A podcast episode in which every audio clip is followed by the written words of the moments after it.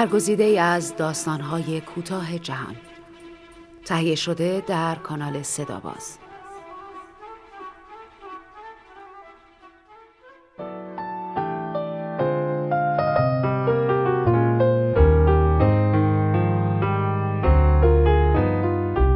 زندگی خیلی جدی تر از آن است که بخواهید دربارش جدی صحبت کنید. این یکی از صدها جملات قصار نغزی است که اسکار وایلد نمایشنامه نویس، داستان نویس و شاعر بزرگ قرن 19 انگلستان نوشته است. او خالق دو شاهکار بزرگ ادبیات انگلستان و جهان است. تصویر دوریان گری و اهمیت ارنست بودن.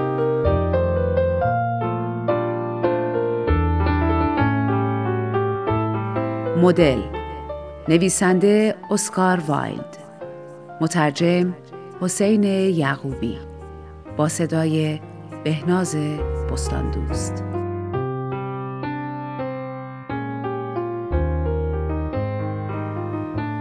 جذاب بودن تنها وقتی فایده دارد که فرد ثروتمند باشد.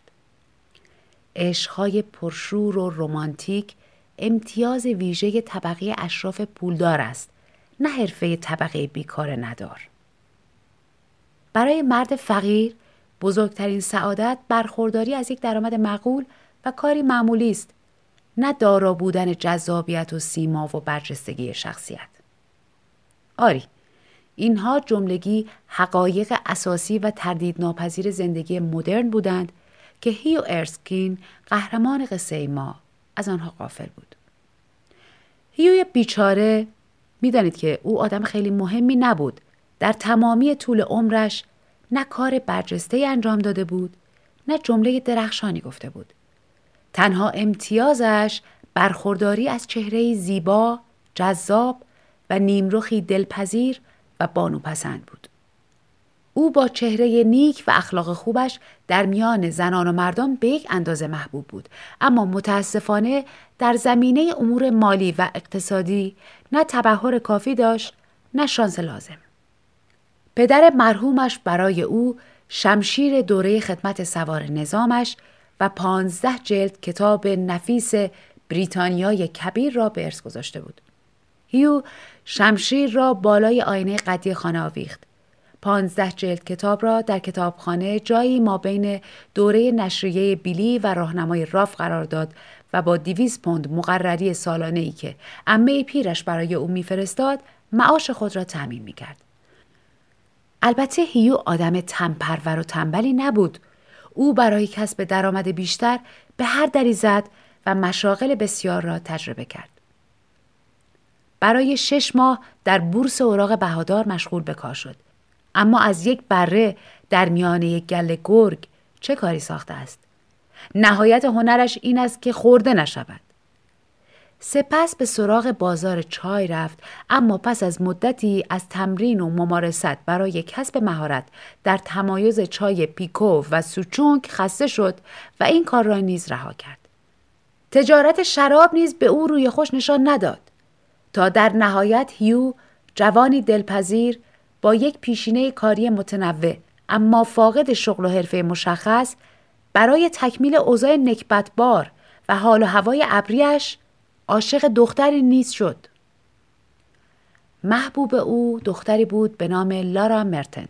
دختر یک کلونل بازنشسته ارتش که اشتها و آرامشش را در طول خدمتش در هند از دست داده بود و دیگر هیچگاه موفق به بازیابی آن نشده بود. لورا هیو را ستایش می‌کرد و هیو نیز به آن اندازه دلباخته او بود که حاضر بود بند کفشهایش را ببوسد. می توان به جرأت گفت که آنها جذابترین و ضمناً بیچیزترین زوج عشقی لندن بودند. خود کلونل از هیو چندان بدش نمی آمد اما از ایده ازدواج دخترش با یک جوان بیچیز جدا بدش می آمد. ببین پسرم وقتی که صاحب ده هزار پوند شدی بیا تا درباره ازدواج تو با دخترم یکم جدیتر صحبت کنیم. ده هزار پوند این برابر پنجاه سال مستمری هیو ارسکین بینوا بود. یک روز صبح وقتی هیو ارسکین محزون و متفکر در حال قدم زدن در هلند پارک در هولوش منزل لورا بود به طور اتفاقی با یکی از دوستان قدیمی خود آلن ترور مواجه شد که با اصرار از او خواست به آتلیه هنریش سری بزند. ترور یک نقاش بود. یک نقاش هنرمند و از همین می توانید بفهمید که او جزو آدم های کمیاب دنیا بود. چهره ککمکی و ریش سرخش چهره خشن یک ملاح سرد و گرم چشیده را به ذهن تداعی کرد. اما وقتی قلمو را به دست می گرفت هیئت یک هنرمند جادویی را می گرفت. نقاشی های او هواداران بسیاری داشت و اکثر تابلوهای او با قیمت های گذاف به فروش می رسید. ترور در آغاز آشناییش با هیو سخت مجذوب او شده بود. این احتمالاً به اعتقاد شخصیش برمیگشت که مردان جذاب و زنان زیبا شاهان و شهبانویان واقعی جهانند چرا که منشأ و مبدع و الهام بخش هنر و اندیشه هستند. البته پس از اینکه هیو را بهتر شناخت بیشتر از چهره جذابش شیفته طبع سخاوتمند گفتار سریح و صادق و روحیه شاد و سرزنده شد. وقتی آن روز عصر هیو وارد آتلیه شد مشاهده کرد که ترور در حال نقاشی یک تصویر تمام قد از گدای ژولیده و ژنده پوش است. پیرمرد گدا قامتی تکیده داشت و چهرش هیو را ناخداگاه به یاد کاغذهای مچاله شده انداخت. پیرمرد لباس شندرپندر قهوه‌ای رنگ بتن و کفشهای بزرگ وصل پیندار به پا داشت. در یک دست چوب دستی زخیم و در دست دیگر کلاهی کهنه داشت که برای جمعآوری صدقه و خیرات به سمت جلو دراز کرده بود. هیو که محو هیئت نزار و فلک زده پیرمرد گدا شده بود در حال دست دادن با ترور زیر لب زمزمه کرد مدل جالبی گیرت اومده مگه نه؟ ترور با شگفتی بانگ زد. مدل جالبی گیرم اومده. شاهکاره. چون این قیافه هایی رو نمی‌تونی به این راحتی پیدا کنی. خوب نگاش کن. فلاکت و نکبت از سر تا پاش میریزه. یه تصویر از چهره اون می‌تونه از من یه ولاسکوز دیگه بسازه. هیو با ترحم گفت پیرمرد بینوا چقدر فلک زده به نظر می‌رسه چقدر غمگین و در هم شکسته است. البته فکر کنم همچین قیافه برای شما نقاشا خیلی پولساز باشه. ترور با خونسردی جواب داد. پس چی؟ هیچکی تصویر گدایی رو که لبخندش رو کن به لب داره و برق خوشبختی توی چشاش داره نمی‌خواد. هیو در حالی که مینشست پرسید یه مدل ساعتی چقدر می‌گیره؟ ساعتی یک شلینگ تو برای هر تصویری که نقاشی می‌کنی چقدر می‌گیری؟ خب برای این یکی دو هزار تا پوند؟ گینی. شعرا، نقاشان و اطبا دستمزدشون رو به گینی دریافت می‌کنن. خب ببین فکر نمی کنی که این مدل های بینوا یه درصدی از اون درآمد هنگفت شماها حقشونه؟ سختی کار اونا دست کمی از شما نداره. دوست عزیز ترحم تو شایسته ستایش و ساده لوحید مستوجب سرزنشه. مدل فقط باید یک جا ثابت وایسه یا بشینه. نه احتیاج به فکر کردن داره نه دغدغه خلاقیت. خب به جاش هنرمند نقاش از خلاقیتی که داره تو وجودش میجوشه لذت می‌بره نه؟ ببین هیو جان این مزخرفات و تحویل من نده. مثل هر شغل دیگه یه لحظاتی هست که حس می‌کنی داره حالت به هم می‌خوره از هرچی بوم و رنگ و خلاقیته. نقاشی برات میشه یه کار یه وظیفه اجباری. البته من نه وقت بحث کردن با تو رو دارم نه حوصله‌شو. در همان لحظه پیشخدمت وارد شد و به ترور اطلاع داد که قابساز در اتاق انتظار منتظر ملاقات با اوست. نقاش در حالی که از اتاق خارج می‌شد تاکید کرد هی hey, هیو نریا من هنوز باد کار دارم.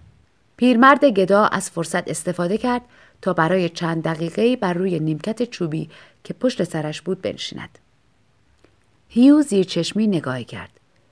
قیافه پیرمرد چنان بدبخت و فلک زده به نظر می رسید که هیو دیگر نتوانست جلوی خود را بگیرد.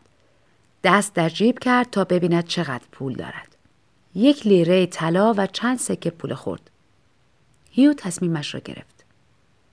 پیرمرد بینوا باید خیلی محتاج باشه. اون خیلی بیشتر از من به این لیره طلا احتیاج داره. می‌تونه باش یکی دو هفته شکمش رو سیر کنه. البته اگه این سکه رو بهش بدم خودم مجبورم تا یه هفته سوار درشکه نشم. اما خب به درک پیاده روی که منو نمی‌کشه.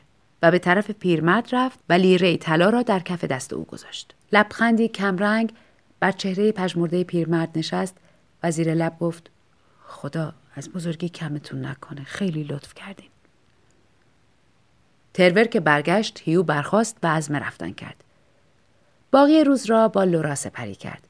برای ولخرجیش و کمک به گدای معلوم الحال از سوی محبوبش سرزنش شد و در نهایت مجبور شد پیاده تا خانهاش برود. ساعت یازده شب هیو به کلوب رفت. در همان بد و ورود ترور را دید که در اتاق سیگاری ها نشسته بود و مشغول نوشیدن شراب بود. هیو در کنارش نشست و در حالی که سیگاری روشن می‌کرد پرسید خب ترور نقاشی تو تموم کردی؟ نقاشی تموم شد قاب شد پولش هم دریافت شد. خب پس میشه گفت تو امروز فاتح بودی. تو هم فاتح بودی هیو جان. مدل من خیلی شیفته تو شده بود. جدا؟ از من خواست که هر چیزی رو که درباره تو می‌دونم براش تعریف کنم. اینکه کی هستی کجا زندگی می‌کنی شغلت چیه؟ برای آینده چه نقشه ای داری؟ یه سری از این دست سوالا. هیو ناباورانه پرسید. ببینم نمی‌خوای بگی که تو به همین سوالش جواب دادی. چرا؟ جوابای کامل و دقیق. هیو با ناراحتی داد زد. ترور تو دیوونه شدی؟ حتم دارم الان که برگردم خونه پشت در کس کرده منتظر من باز بهش کمک کنم. نمی‌خوای کمکش کنی؟ مسئله اون نیست که من وقتی می‌بینم کسی انقدر بدبخت و بیچاره است دلم میسوزه که نمی‌تونم به اندازه ای که لازمه کمکش کنم. البته اگه الان برگردم خونه و اونجا باشه یه مقدار لباس دست دوم دارم که هرچی باشه از اون کهنه های پارپورایی که تنش بود بهتره. نه دوست من. نه نه نه. با تو مخالفم. اتفاقا من فکر می‌کنم که دوستمون تو اون لباس ها خیلی جذاب و باشکوه به نظر میومد حقیقتش من یکی که حاضر نیستم اونو با کت فراک بکشم. می‌دونی چیزی رو که تو بهش میگی کهنه پاره و لباس ژنده؟ در نظر من یک جامعه رویاییه و اون چیزی که به نظر تو فقر و فلاکت میاد در نظر من جلوه ناب و بسری از وضعیت بشریه. هیو با لحنی سرزنشبار گفت ترور امیدوارم از من ناراحت نشی اما به نظر من شما نقاشا جدا افراد بیرحم و بیاتفه هستین.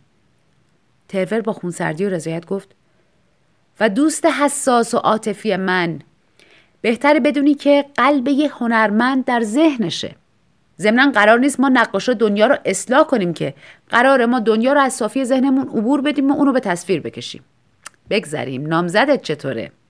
مدل من به ماجرای تو اونم خیلی علاقمند شده بود. هیو با خشم و شگفتی داد زد.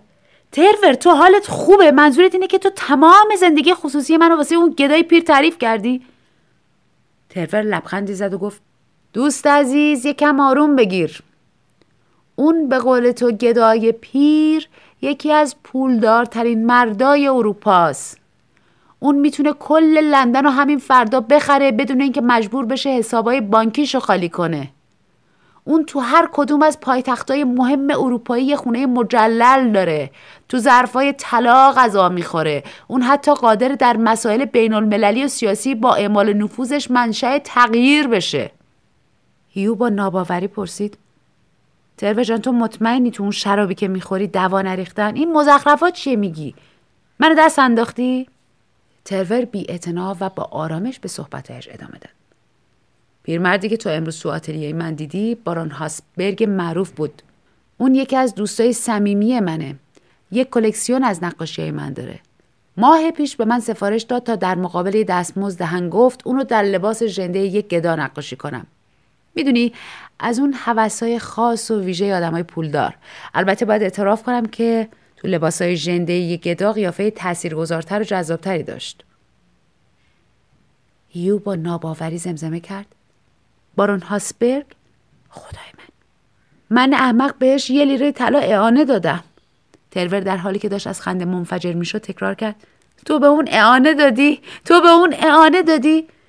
هیو با رنجش گفت تو باید به من می‌گفتی اون کیه؟ تو نباید میذاشتی من همچین اشتباه احمقانه ای بکنم و مایه خنده اون بشم.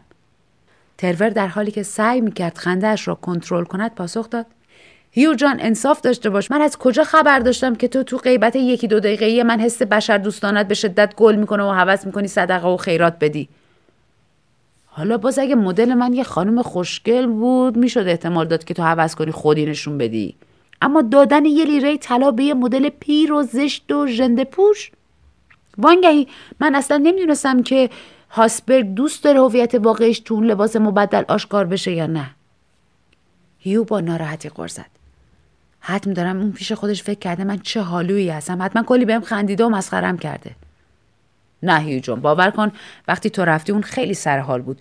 مدام با اشتیاق در مورد تو از من سوالای جور و جور می‌پرسید. من اون موقع خیلی تعجب کردم اما حالا می‌فهمم علتش چی بوده. اون لیره طلا تو برات سرمایه گذاری می‌کنه و سودش رو هر شیش ماه یه بار بهت پرداخت می‌کنه. هیو نالید من جدا یه احمق بدشانسم.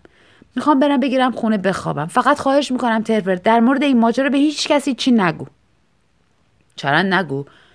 این ماجرا نشون دهنده روحیه انسان دوستانه و بزرگواری توه. تازه الان کجا می‌خوای بری بخوابی؟ تازه سر شبه. اما هیو دیگر توقف نکرد و در حالی که ترور داشت پشت سرش میخندید به خانه رفت و با روحیه پریشان و خاطری آزرده خوابید. صبح روز بعد هنگام صرف صبحانه پیشخدمت کارتی را برای هیو آورد که رویش نوشته شده بود گوستاو نودین پیشکار بارون هاسبرگ. هیو با خود گفت یعنی واسه چی اومده؟ به پیشخدمت دستور داد او را به درون اتاق راهنمایی کند. لحظه بعد مرد سالخورده با موهای خاکستری و عینک دورطلا داخل اتاق شد و با لحجه فرانسوی پرسید من افتخاق ملاقات با موسیو اکسکین را دارم؟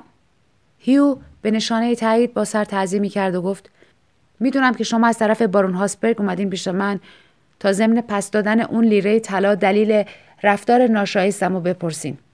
از طرف من به ایشون بفرمایید که من جدا از صمیم قلب به خاطر این عمل اشتباهم متاسفم. پیشکار با خونسردی گفت ببخشید موسیو ارسکین اما من برای پس دادن لیره طلا نیومدم. جناب بارون به من مأموریت دادن که این پاکت رو بدم خدمتتون و پاکت مهر شده ای را به هیو داد که رویش نوشته شده بود هدیه ازدواج برای هیو ارسکین و لورا مرتن از طرف یک گدای پیر حقشناس. در داخل پاکت چکی به مبلغ ده هزار پوند بود. روز ازدواج هیو و لورا بارون در مراسم حاضر شد و آلن ترور به عنوان ساقدوش داماد دوش به دوش هیو حرکت می‌کرد. پیش از پایان مراسم آلن آهسته در گوش هیو زمزمه کرد. دوست عزیز خاطرت باشه. مدل های میلیونر نایاب هستند اما میلیونرهای مدل جدا کمیاب هستند